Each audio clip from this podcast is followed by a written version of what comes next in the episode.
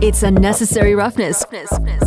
This franchise is part of who I am and who I've become as a person. But being a fan is not enough. To be successful, we understand that we need to win championships, create a positive impact on the community, and create incredible mem- memories and great experiences for our, our fan base, much like I had as a youth growing up in Washington.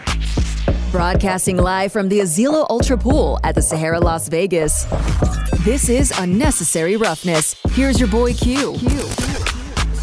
Some of the first sounds right there from new Washington owner Josh Harris, as the Washington Commanders are no longer under Dan Snyder's watch, which is great for the NFL. We'll deep dive into that. We're also here at the Sahara Las Vegas Azilo Ultra Pool. We're going to be here for the next few hours, tell you all about them and why it's free to get in and free to park. But uh, right now, join us on the phone lines from the 33rdteam.com is our good friend Ari Meirov. And Ari, thanks so much for your time. Definitely appreciate you on this Friday. And as far as the Washington Commanders go, and now Dan Snyder is now out of the picture, how big is that for the NFL just to kind of get rid of that guy, even though he, he, he left with a lot of money? It's Q. It's, it's gigantic. I mean, this is something that the owners have been hoping for privately and at some point publicly as well. It's something that every the entire you know Washington Commanders fan base has been begging for for years and years now, and it's gotten louder and louder. And there was a time when Dan Snyder told reporters he will, in all caps, never sell the team um, and here we are now where it's officially official all the way. He is gone.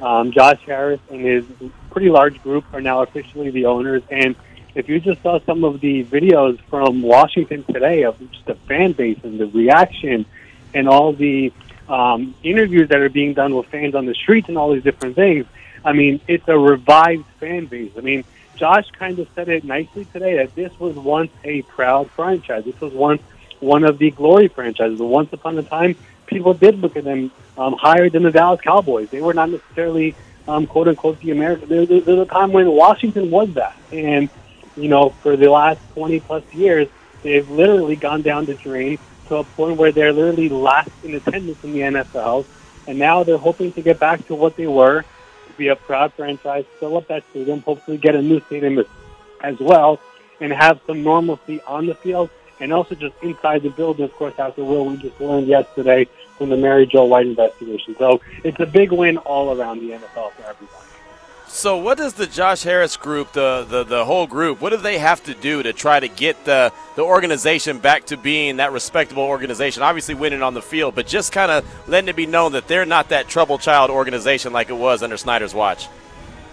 Well, obviously, it's going to start on the field, and I think this first year, what we're going to see is Josh and the rest of his um, his um, ownership group kind of go up and down the organization and figure out who's here from the front office, from the team president and Jason Wright to the head coach and Ron Rivera. It's probably worth mentioning that Ron Rivera has been a head coach twice in his career, and now both times he has seen an ownership change. In the last one, of course, in Carolina, David Tepper saw him for one year and then eventually moved on from him. So he has some experience in all of this, but it's basically be go up and down the organization, figure out who's there and what adjustments he wants to make. The one thing about Josh is that he isn't like some random guy who's never been involved in sports. I mean, he owns the 76ers, he owns the Devils, and he's put some philosophies into those organizations that he's seen um, ultimately work. I mean, of course, in Philadelphia, he was one of the main people who approved doing the process, which essentially was taking for a couple of years to get good picks and get good players out of it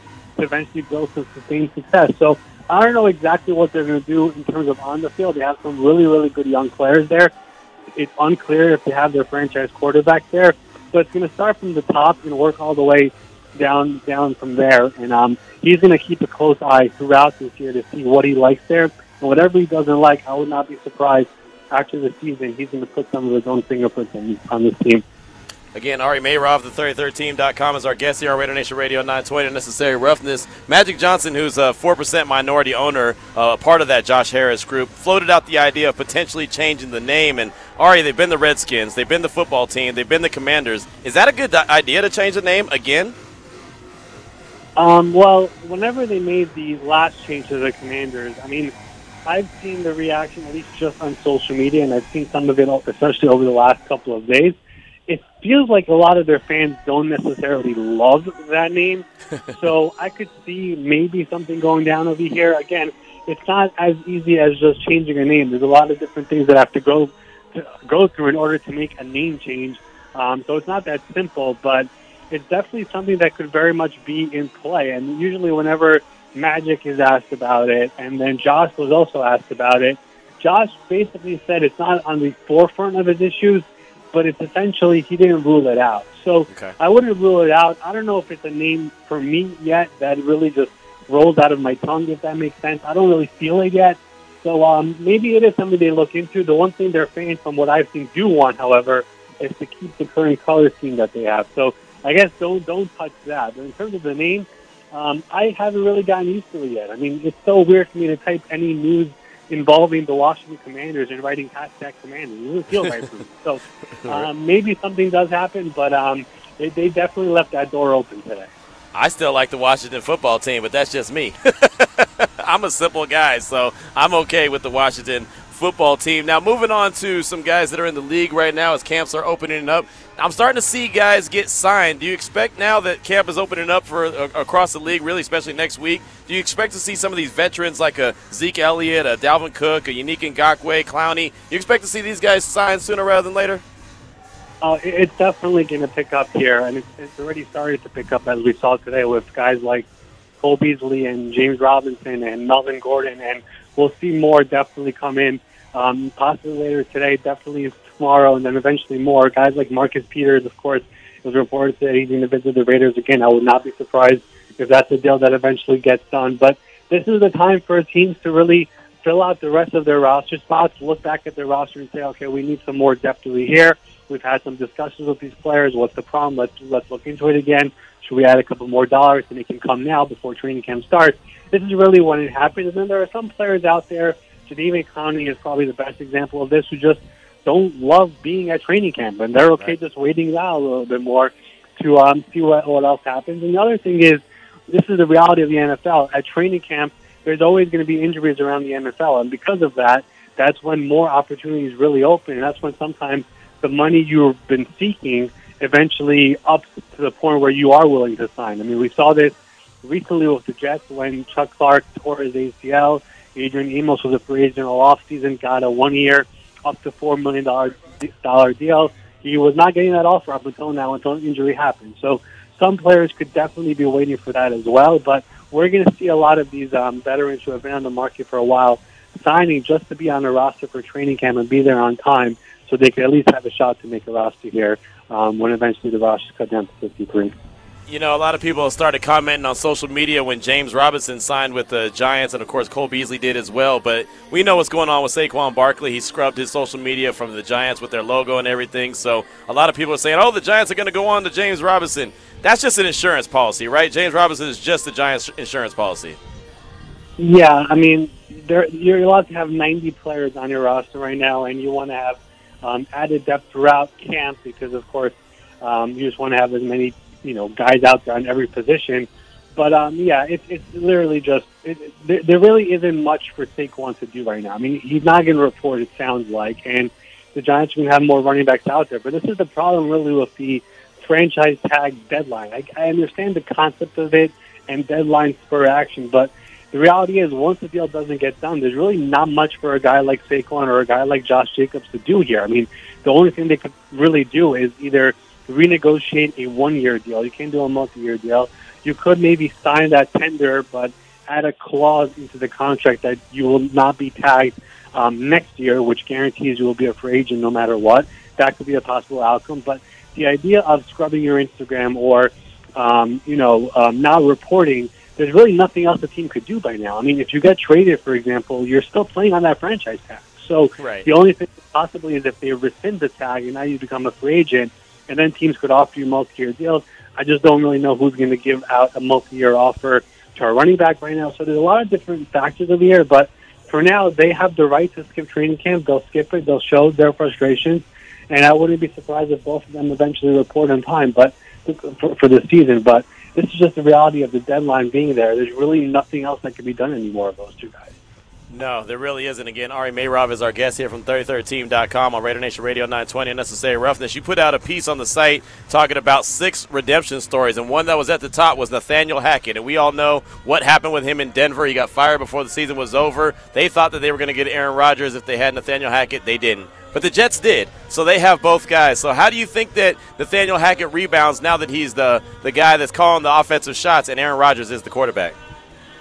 Yeah, you know, I've always believed there are some coordinators out there who are great and like excellent coordinators, but once they become head coaches, like obviously the job becomes much tougher. Now you're handling the entire team. There's way more on your plate, and some people just can't do it. I mean, we've seen this with I don't know. Pat Shurmur was a good example of this, and maybe Nathaniel Hackett falls into that bucket as well. I mean, he has been a great offensive coordinator throughout his career, whether it was with Blake Bortles in Jacksonville, whether they were able to make it to the AFC Championship game and almost the Super Bowl, and of course what he did with Aaron Rodgers for those years in Green Bay, where he was back-to-back MVP, and those two guys built a spectacular relationship to the point where Aaron was willing to waive his no-trade clause to come to the Jets, and he cited to the media telling them one of the main reasons I came here is because of Hackett. So him being a head coach in Denver, it could not have gotten any worse. It was absolutely awful, and they obviously um, regretted that decision and fired him before the season even ended. But him being back where he is comfortable as an offensive coordinator,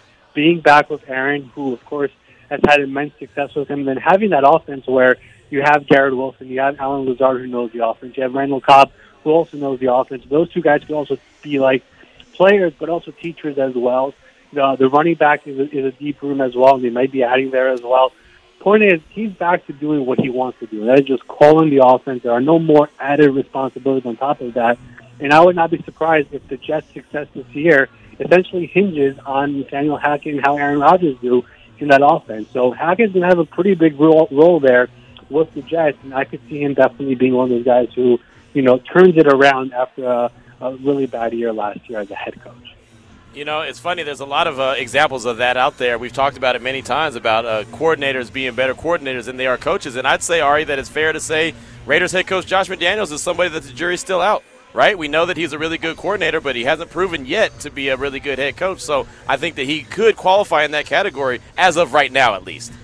I mean, frankly, when I when I mentioned Pat Shurmur's name, the next thing that was going to come out of my mouth was Josh. But I was like, you know what, a head coach, and I want to see where it goes this year. But you're definitely right. I mean, obviously, what happened in Denver was not great, and so far in Las Vegas has not been the best, at least what you guys were expecting. So this year is a very big year for him, but he definitely is someone who, if you were to ask me which bucket he falls into, right now he would fall into that bucket with, with Hackett and Shurmur and those type of guys.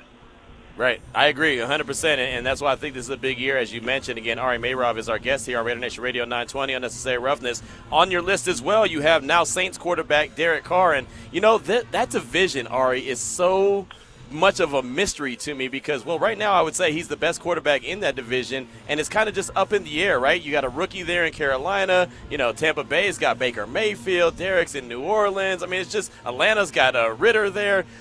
what do you make of that division? I mean, that's a tough division, but it's I feel like it's tough because it's unknown. I mean, that is exactly what I wrote in the article. Like where Derek is leaving, where it's Mahomes and Herbert and you know Sean Payton and Russell Wilson to going into all those quarterbacks you just mentioned. I mean, there is a realistic pathway there for the Saints to be real contenders in the NFC South. And I was having this conversation with somebody the other day, like, who are teams right now that you could confidently say are not going to make the playoffs? You know what I mean? And when you think about it, like, there aren't that many because, like, if you want to pick the NFC South, like, I could see a scenario where all four teams somehow make the playoffs, and none of them are spectacular, but somebody has to get in, right? So I yep. can't necessarily rule out anybody there, right? So when you think about that question, like maybe you could say, I don't know, Arizona.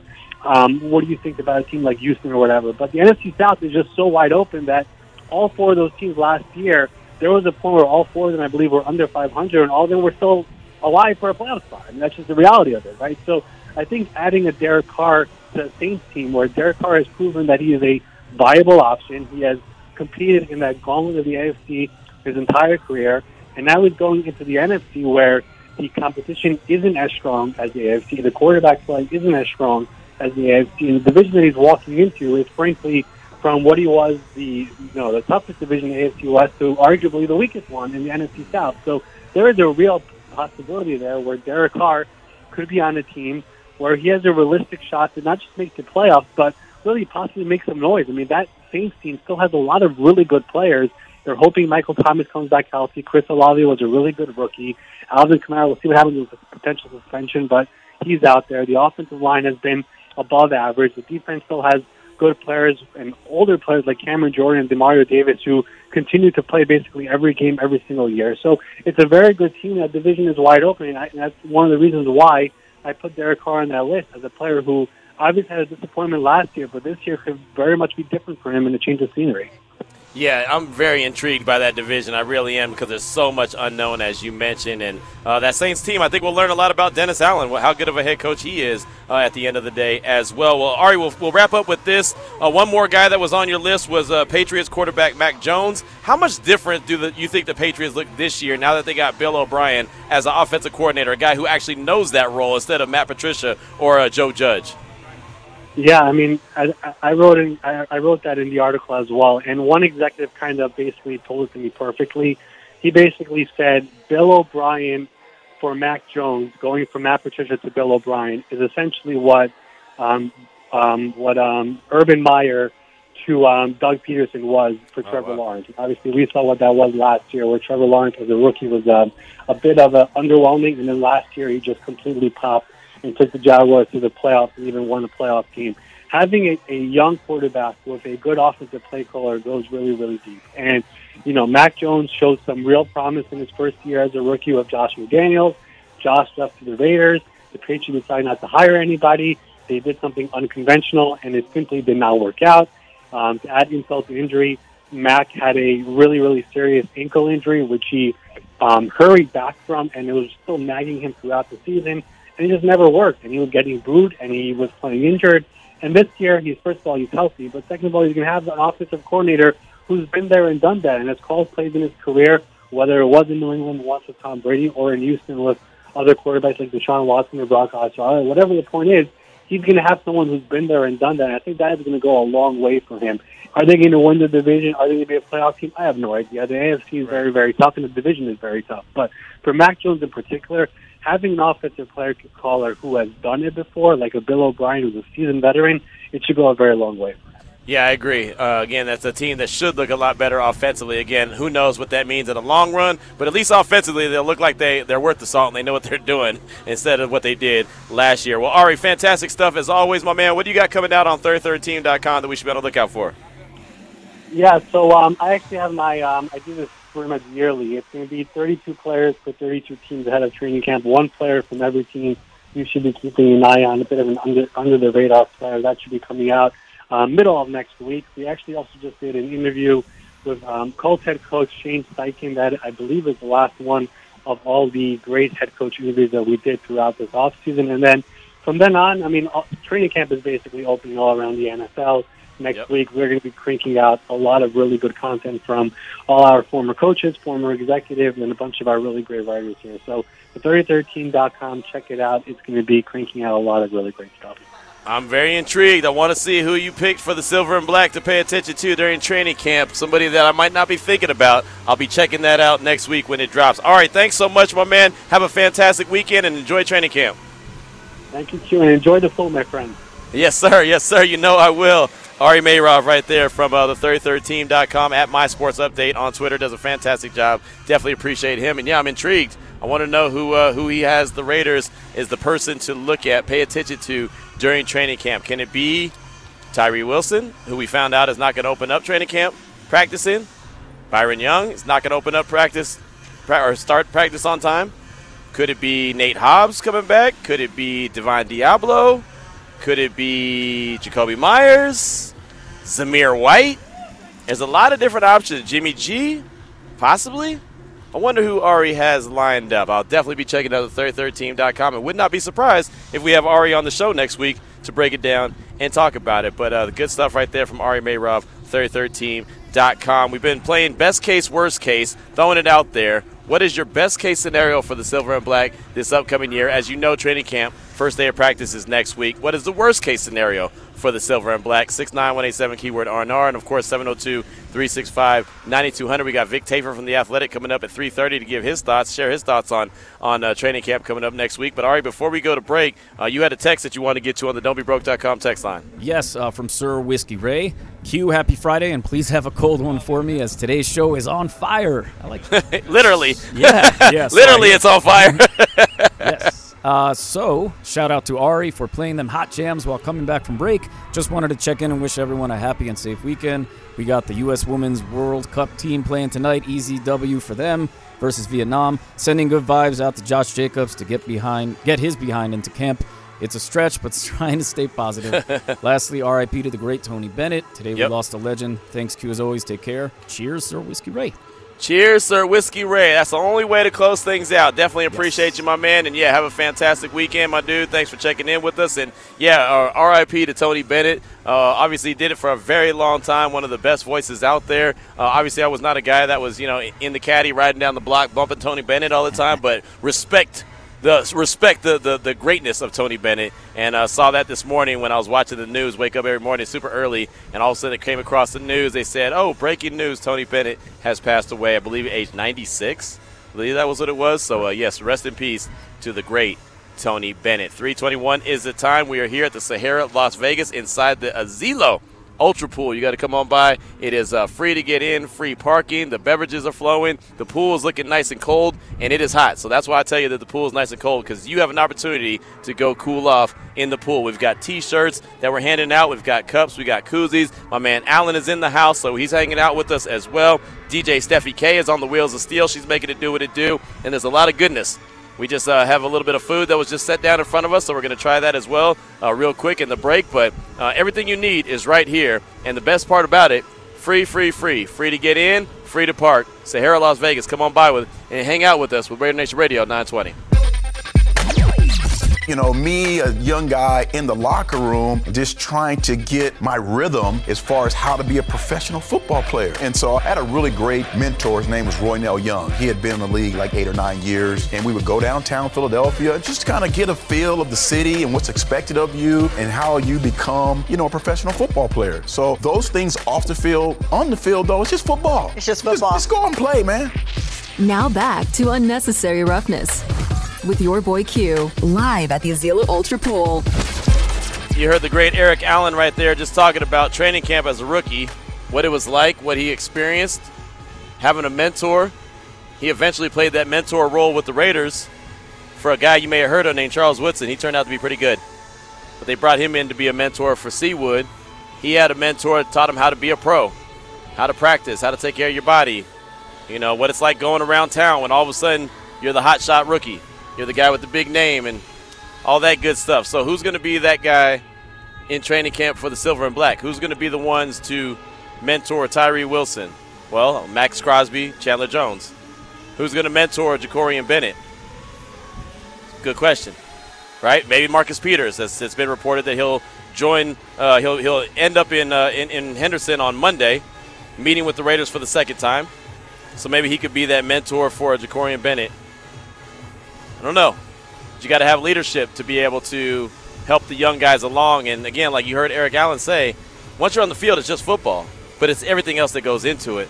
Uh, it's always great to hear Eric Allen what his thoughts are and what he has to say. Uh, that was him and, and Amber Theoharis, who was on the show earlier today, just doing a little training camp special for Silver and Black Productions. Of course, they'll be doing that all year long, and they'll be covering every single game like a glove. And uh, both be guests on Raider Nation Radio 920. I know uh, EA joins JT quite a bit, and Amber obviously joins Unnecessary Roughness quite a bit. So look forward to their great uh, uh, breakdowns of this team in 2023. We have Vic Tafur from The Athletic coming up in a few minutes. We'll start off asking him about Marcus Peters, or maybe we'll start off asking him about Tyree Wilson and, and uh, Byron Young.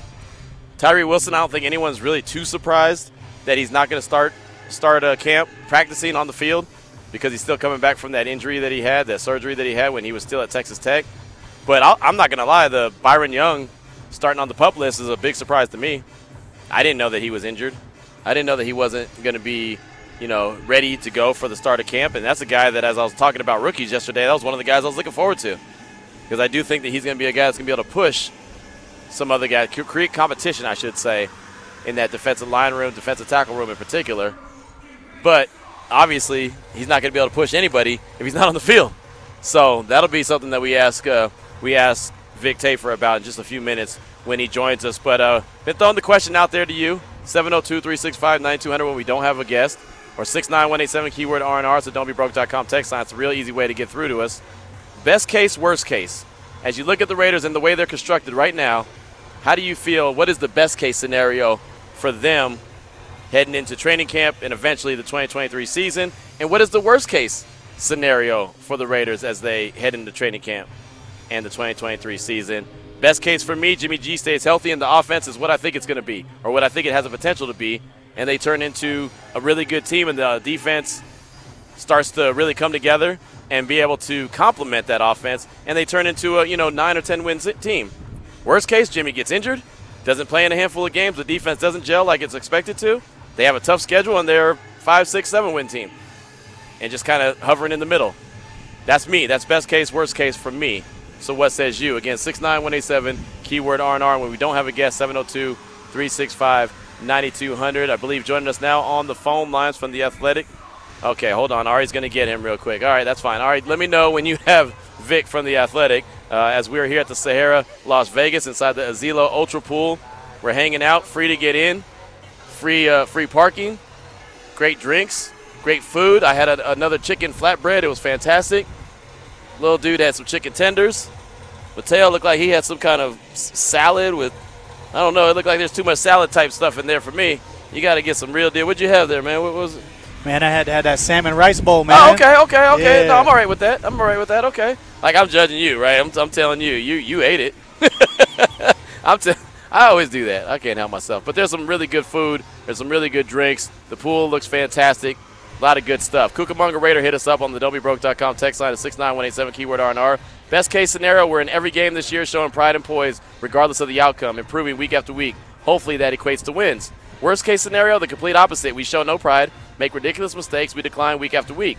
This year, I'm basing the success of the season on my best case scenario. Wins don't always translate to you being a good team or a great team. Example, the Raiders 2021 playoff run. We were the same team last year, just ended up on the wrong side of the win loss column in those close games. Again, that is from Cucamonga Raider. That's really good stuff. I, uh, I, I like that. That That is a good breakdown.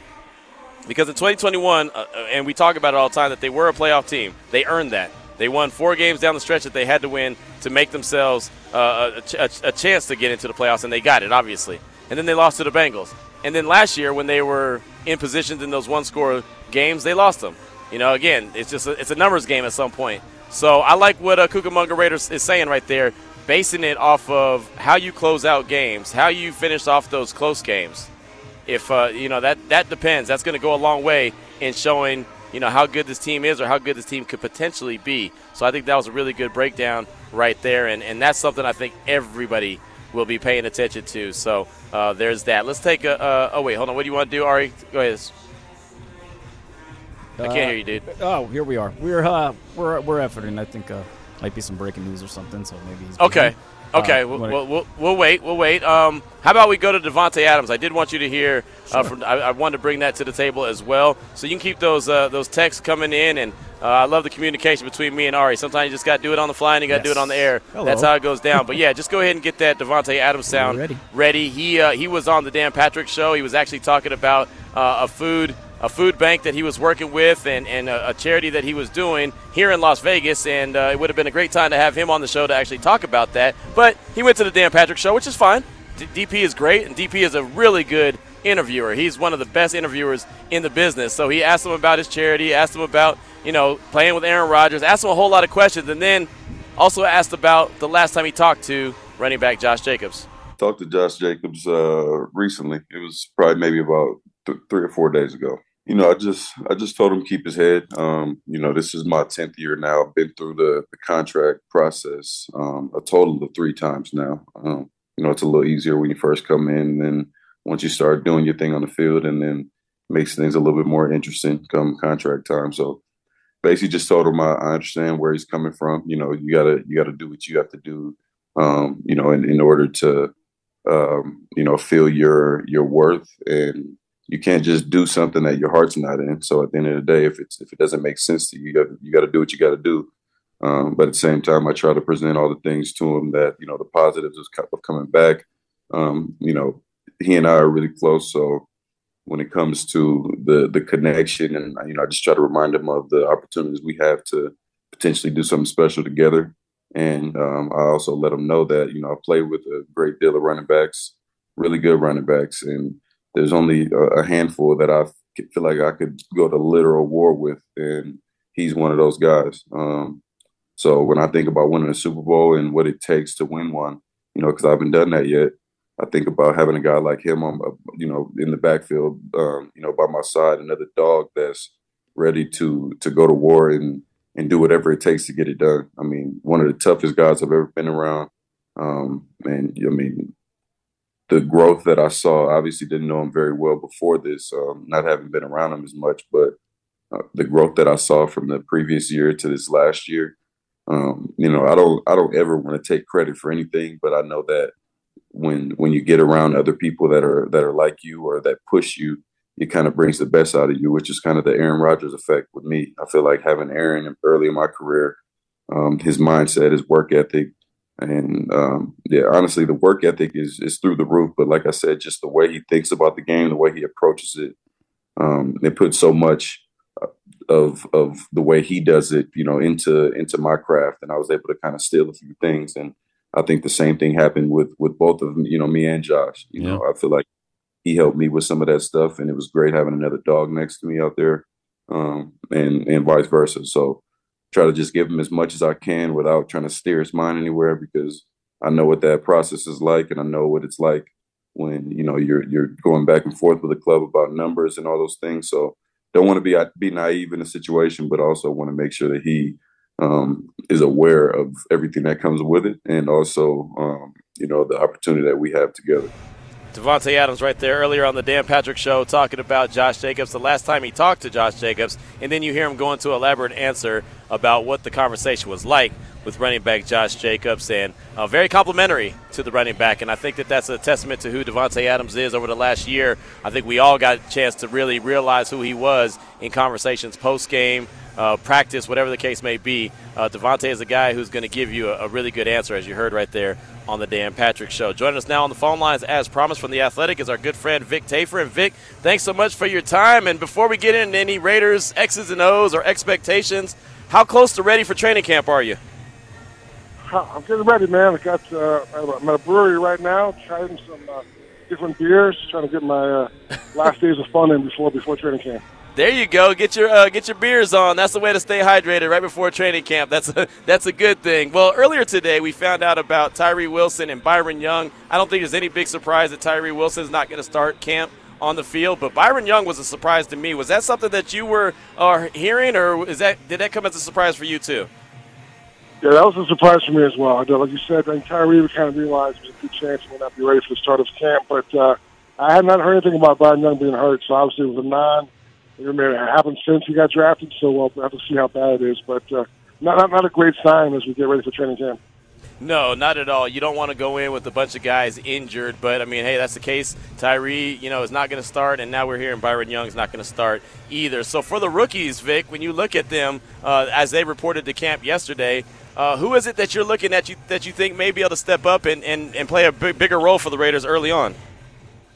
I think you and I talked about it earlier. I was definitely excited about Young bit. Mm-hmm. That's got to be tempered a little bit. But now I think Jakorian Bennett's a guy who he looked looked apart in the, in the offseason workout program. I think he looks like he has the instincts you want and the aggressiveness, some of the ball skills. So now we'll see how he does once the real uh, toes are in the air from the real guys who are competing for starting spots. But I think he has all the skill sets you want. He definitely looked good in college. So is he ready to make that big jump to uh, get like a real role his first year? We'll have to wait and see. But I'm excited to see what he does in, in, in camp.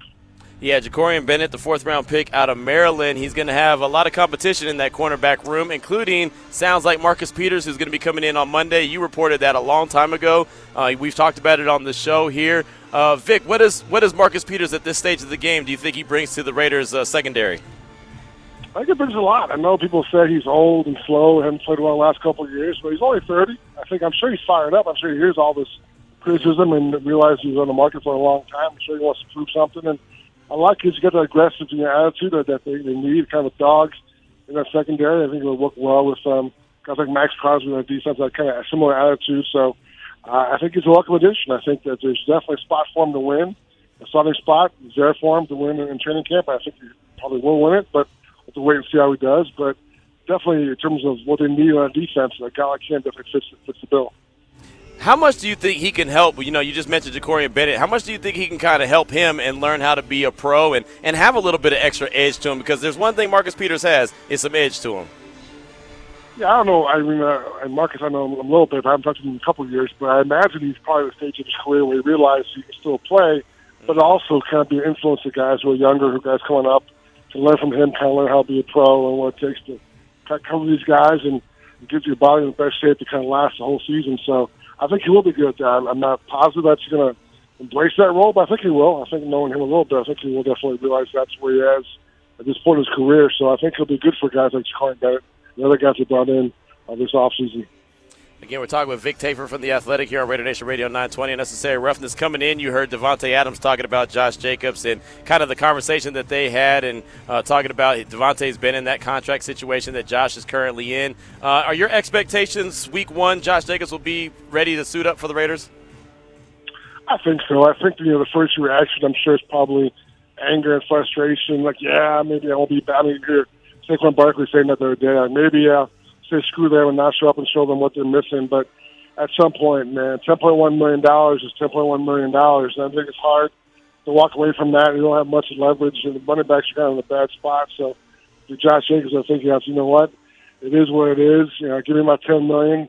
I'll, I'll, I'll ball out this year, and we'll see where we're at next offseason. But at some point, I think you got to realize that that money's there for you to get, and you got to go get it. What about Zamir White? How closely will you be paying attention to what he does in training camp in the preseason in Josh Jacobs' absence? Yeah, I like Zamir White. I think he showed, like, you saw him in college. I think last year he didn't play much, but I think he has all the things you want in a guy who can be potentially that, that kind of guy you can give the ball to a lot. So I think he's ready for a bigger role. I, even when Josh is back, I suspect they won't lean on him as much as they did last year. I think Zamir will have a little bigger role than he had last year. So uh, definitely has a great chance for him to get all the snaps in training camp, be the number one guy, and kind of build off that. One of my questions I have for training camp is can this Raiders offensive line be improved? I mean, we saw them help Josh Jacobs lead the league in rushing. A lot of that was JJ, though. So, how do you see that offensive line, even the competition for maybe a couple spots, how do you see that heating up during camp? Yeah, I think they brought all the guys back from last year, which is which is good. But I think if all those five guys are starting again day one, then something didn't go right. I think they want they want Brandon Parker or Thayer Munford to push Eluemunor at right tackle. They want you know, Van Roten to kind of be a factor, maybe push Alex Bars in the right guard spot. Maybe Eluemunor can move to right guard. So I think they won't be happy with the same five guys are starting uh, week one that were starting the end of last year. Speaking of competition in camp, what about that linebacking room? Is it Divine Deablo and everybody else, or is there someone else that you're going to be focusing on? That's pretty much it, man. I mean, Divine definitely got bigger in this offseason. That's been well documented. He definitely worked hard. He's a smart guy. He has all that athletic ability you want in a guy. Can he be like an impactful football player? That's yet to be seen, but he definitely is trying to be that guy. So I'm curious to see how he does. And they brought in Robert from, from the Steelers, definitely a run-stopping guy. I'm sure he wants to prove he can do more than that, but that's what he has been so far. So I do think it's those three guys and pretty much everybody else uh, at this point. We'll see maybe some guy can emerge, but uh, as of right now, it's, it's a little thin. That's what it feels like. It feels like it's Divine Deablo. I am interested in Drake Thomas. I feel like Vic. A lot of people are talking about the undrafted free agent out of NC State. And look, the Raiders signed what four guys, uh, or four guys made the 53-man roster that were undrafted last year. Uh, do you see something like that happening with the roster, where multiple guys that are undrafted, uh, maybe even the offensive lineman as well, can make the 53-man roster?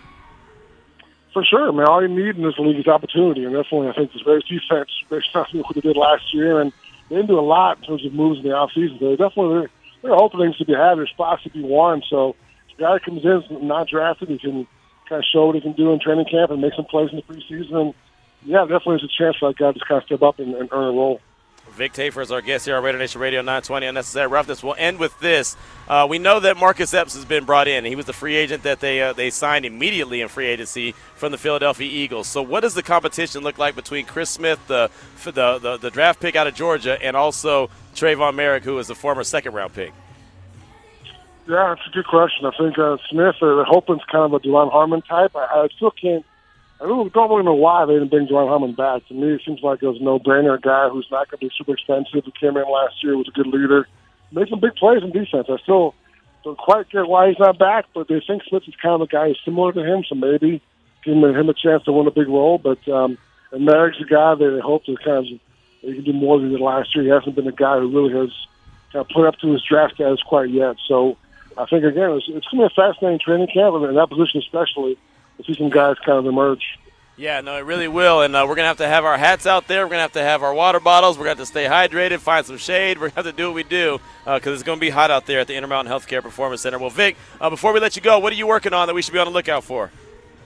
I'm working on something uh, for Monday about reasons to be optimistic. I'm giving, uh, I'm trying to be positive. People think I'm too negative, so I'm going to try and turn the leaf and show all the things, the rosy picture that I see happening down the line if things work out well. So I'm going to flip the script a little bit and be very positive on, on Monday morning. You know, I love it. Today we're actually playing best case, worst case here on the radio. So we're doing a little positivity and a little negativity at the same time. But uh, good stuff. We'll be looking out for that piece on Monday, Vic. Thanks so much for your time, and I'll see you next week. All right, bud. Take care. All right, my man. There he goes. Vic Tafur from The Athletic at a brewery, staying hydrated before it's time. It's go time, and it is going to be go time sooner rather than later. Right now, at Sahara Las Vegas, the Azilo Ultra Pool, it is go time. And what I mean by go time is a lot of people have gone in the pool.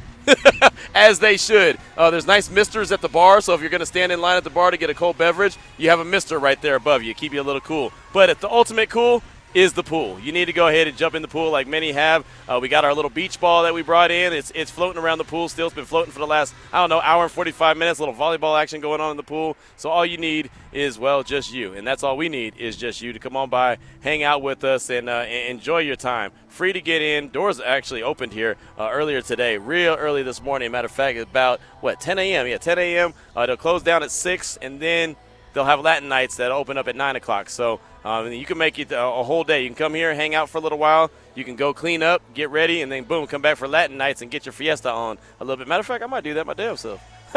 you know, ain't nothing wrong with that. I can do it for the weekend. I can get my fiesta on, right? You know what I'm saying? A little something, something. Maybe not. I don't know. Ari, I would tell Ari to come and get his fiesta on, but Ari's not the fiesta type guy. No, you don't know that. I do, because every time I invite you somewhere, you never show up. It's true. It's just the timing. I'm, I'm one of those people you can make fun of that like I have to know ahead. I'm not. This is what. Okay, this is the scenario, and then we'll take a break. Yes. This is the scenario. I always say that NFL teams, if they want a player, they can find a way to sign a player and get him under the contract. If they want to keep him badly, they can get a guy under the contract. Well, I say the same thing for people that are invited places. if they really want to go, they'll go. If they don't want to go, they'll say, yeah, I'll see what I can do. That is 100% true. No, I know. I know. It is 100% true. You do. I had a buddy back in Texas named John Smith, and he was the guy every Thursday and Friday we would uh, we would go hang out. It would be Thursday, Thursday would be the first day. Then it matured into uh, Fantastic Friday, whatever. Whatever F word you wanted. At some point, it turned into Saturday as well. But it started with Thursday, Thursday, and then on Fridays we we'd uh, meet up as well. So I remember texting him one day, and I was like, "Hey man, you coming to the spot?" Yeah, I'll see what I can do. And I was like, okay, so I'll see you next Thursday. That's a no. Yep. right. exactly. So at that point, then I realized, okay, look, when someone tells you they'll see what they can do, that absolutely means, yeah, I'm not coming. I'm not going to be there. So whenever I say, Ari, you should come on out and hang out with us, you're like, um, I'll see if I can make it. Oh, the timing. Oh yeah, that, that just that's just an excuse for I'm not going to go, which is fine. You don't want to hang out with me? That's all right. That's cool. Hey. I have, as I look around the pool area, I have like 85 friends hanging out with me right now, so I'm good. I just thought I was gonna bring one of my, you know, one of my guys, one of my oh, homeboys. now he's trying to guilt trip me, and now I. Now oh no, it's cool, man. Stay, keep, hey, man, keep your behind at the radio station. I'm it's okay. Kidding. I'm here hey, with look, all my friends here at the radio station. That's right. Yeah, I know. I know. The, the radio station on a Friday, I can imagine how nobody is there. Yes, that is a fact. I have no friends. Well, Sylvia. Sylvia's over here. Shout out to Oh, that's only because the consultant's my in town. friend. if the consultant wasn't in town, Sylvia would already be on a uh, on a one of these one of these uh, day Uh-huh. beds and chilling, getting some sun. She wouldn't be tripping. But there's people around that matter, so she's like, well, let me go ahead and, and work the whole eight hours today. I'm All putting everybody. right, I'm putting everybody's business in the street. I don't mind. Yeah, you're feeling yourself at the pool. I Nah, it's it. all good. I, look, I say it. It don't matter. it. I, I talk about her all the time. She is the one that is notorious for, and everybody has this person in their building. Like the one person who all of a sudden will make that beeline to the door and not make eye contact with anybody. She is the beeline to the door with no eye contact. And I know about that person because I used to be that guy. At one point, I used to just get out there when everyone had their back turned. I'd be like, all right, I'm going. Hey, man, sometimes you need to because people want to chat and talk Well, and. That's that. See, that's and this is when I worked at like the grocery store, when I worked at FedEx, something like that. The problem is now, since I've been well, basically since I've been alive, I'm the loudest dude in the room. So when it gets quiet, everyone knows I'm gone, right? Everyone's like, "Wait a minute, wait a minute, hold on, I hear Q." I mean, literally, the people in the sales department they know, "Oh, hey, Q's in the building." We hear him all the way across the hallway. I have one level of of, of voice. There's no inside voice. There's no outside voice. It just remains the same tone. on 10 at I all got- times. yeah, exactly. I gotta 5 work on a.m. and up. Yeah, 5:30 in the morning, I wake up and I'm like, "Yeah, let's go. let's get out of bed. Turn the news on. What's going on? Oh, they're still investigating Tupac's death. Cool. That's a real thing too, by the way. Oh, yeah. Like I'm not making this stuff up. They're really still investigating Tupac's death from 26 years ago. It's insane. It is, and I mean, I feel like they're actually like I feel like any minute now we're gonna get some breaking news, like, "Hey, so and so just got arrested in the murder of Tupac," and I'm like, "Wait, hold on, that was 26 years ago." I have yet to see anything that's that makes any sense. That that actually. I mean, they're really me recovering. No, but they, when they went and, and did the, the search warrant, they recovered stuff. It wasn't like they just showed up and shook hands and kissed babies. They took oh. like laptops, they took pictures, they took a, a, a memoir. Like they took like I mean, was this guy writing down stuff? Like, hey man, I know who killed Tupac and this is who it was, but I'm gonna keep it right here written in my like. What was going on? yeah, we might be seeing something coming up. Uh, that's what I'm saying, Some like, I- developments. Like I joke and kid about it, but literally I might feel like we're gonna wake up at some point and there's gonna be some breaking news. It's like the guy that that killed Tupac is now in custody. It's like that what? amazing if you think about it. Yeah, but it seems to me it feels like it's just a little bit late. Just a little. Just a little bit late. Like I would have liked that, I don't know, 25 years ago instead of 26. But I'll take it because I don't think any of us ever thought. I don't know. I, I don't either. I don't This know. was I- up there with like, is Elvis alive? Is is Tupac? I used to hear. well, you know the funniest two things, and then we'll we'll, we'll ask for caller number nine for the Battle for Vegas tickets. I do want to give out a four pack of tickets to this softball game between the Golden Knights and the Raiders tomorrow at uh, at, at the Las Vegas ballpark. Tupac's murder has not been solved, and neither has Biggie's. I, if you think that that's a coincidence, I also have pl- uh, a planet that I'd like to sell you. right? I mean, seriously, I have a large uh, plot of land in my backyard that I would like to sell you because that is not a coincidence at all. But I digress.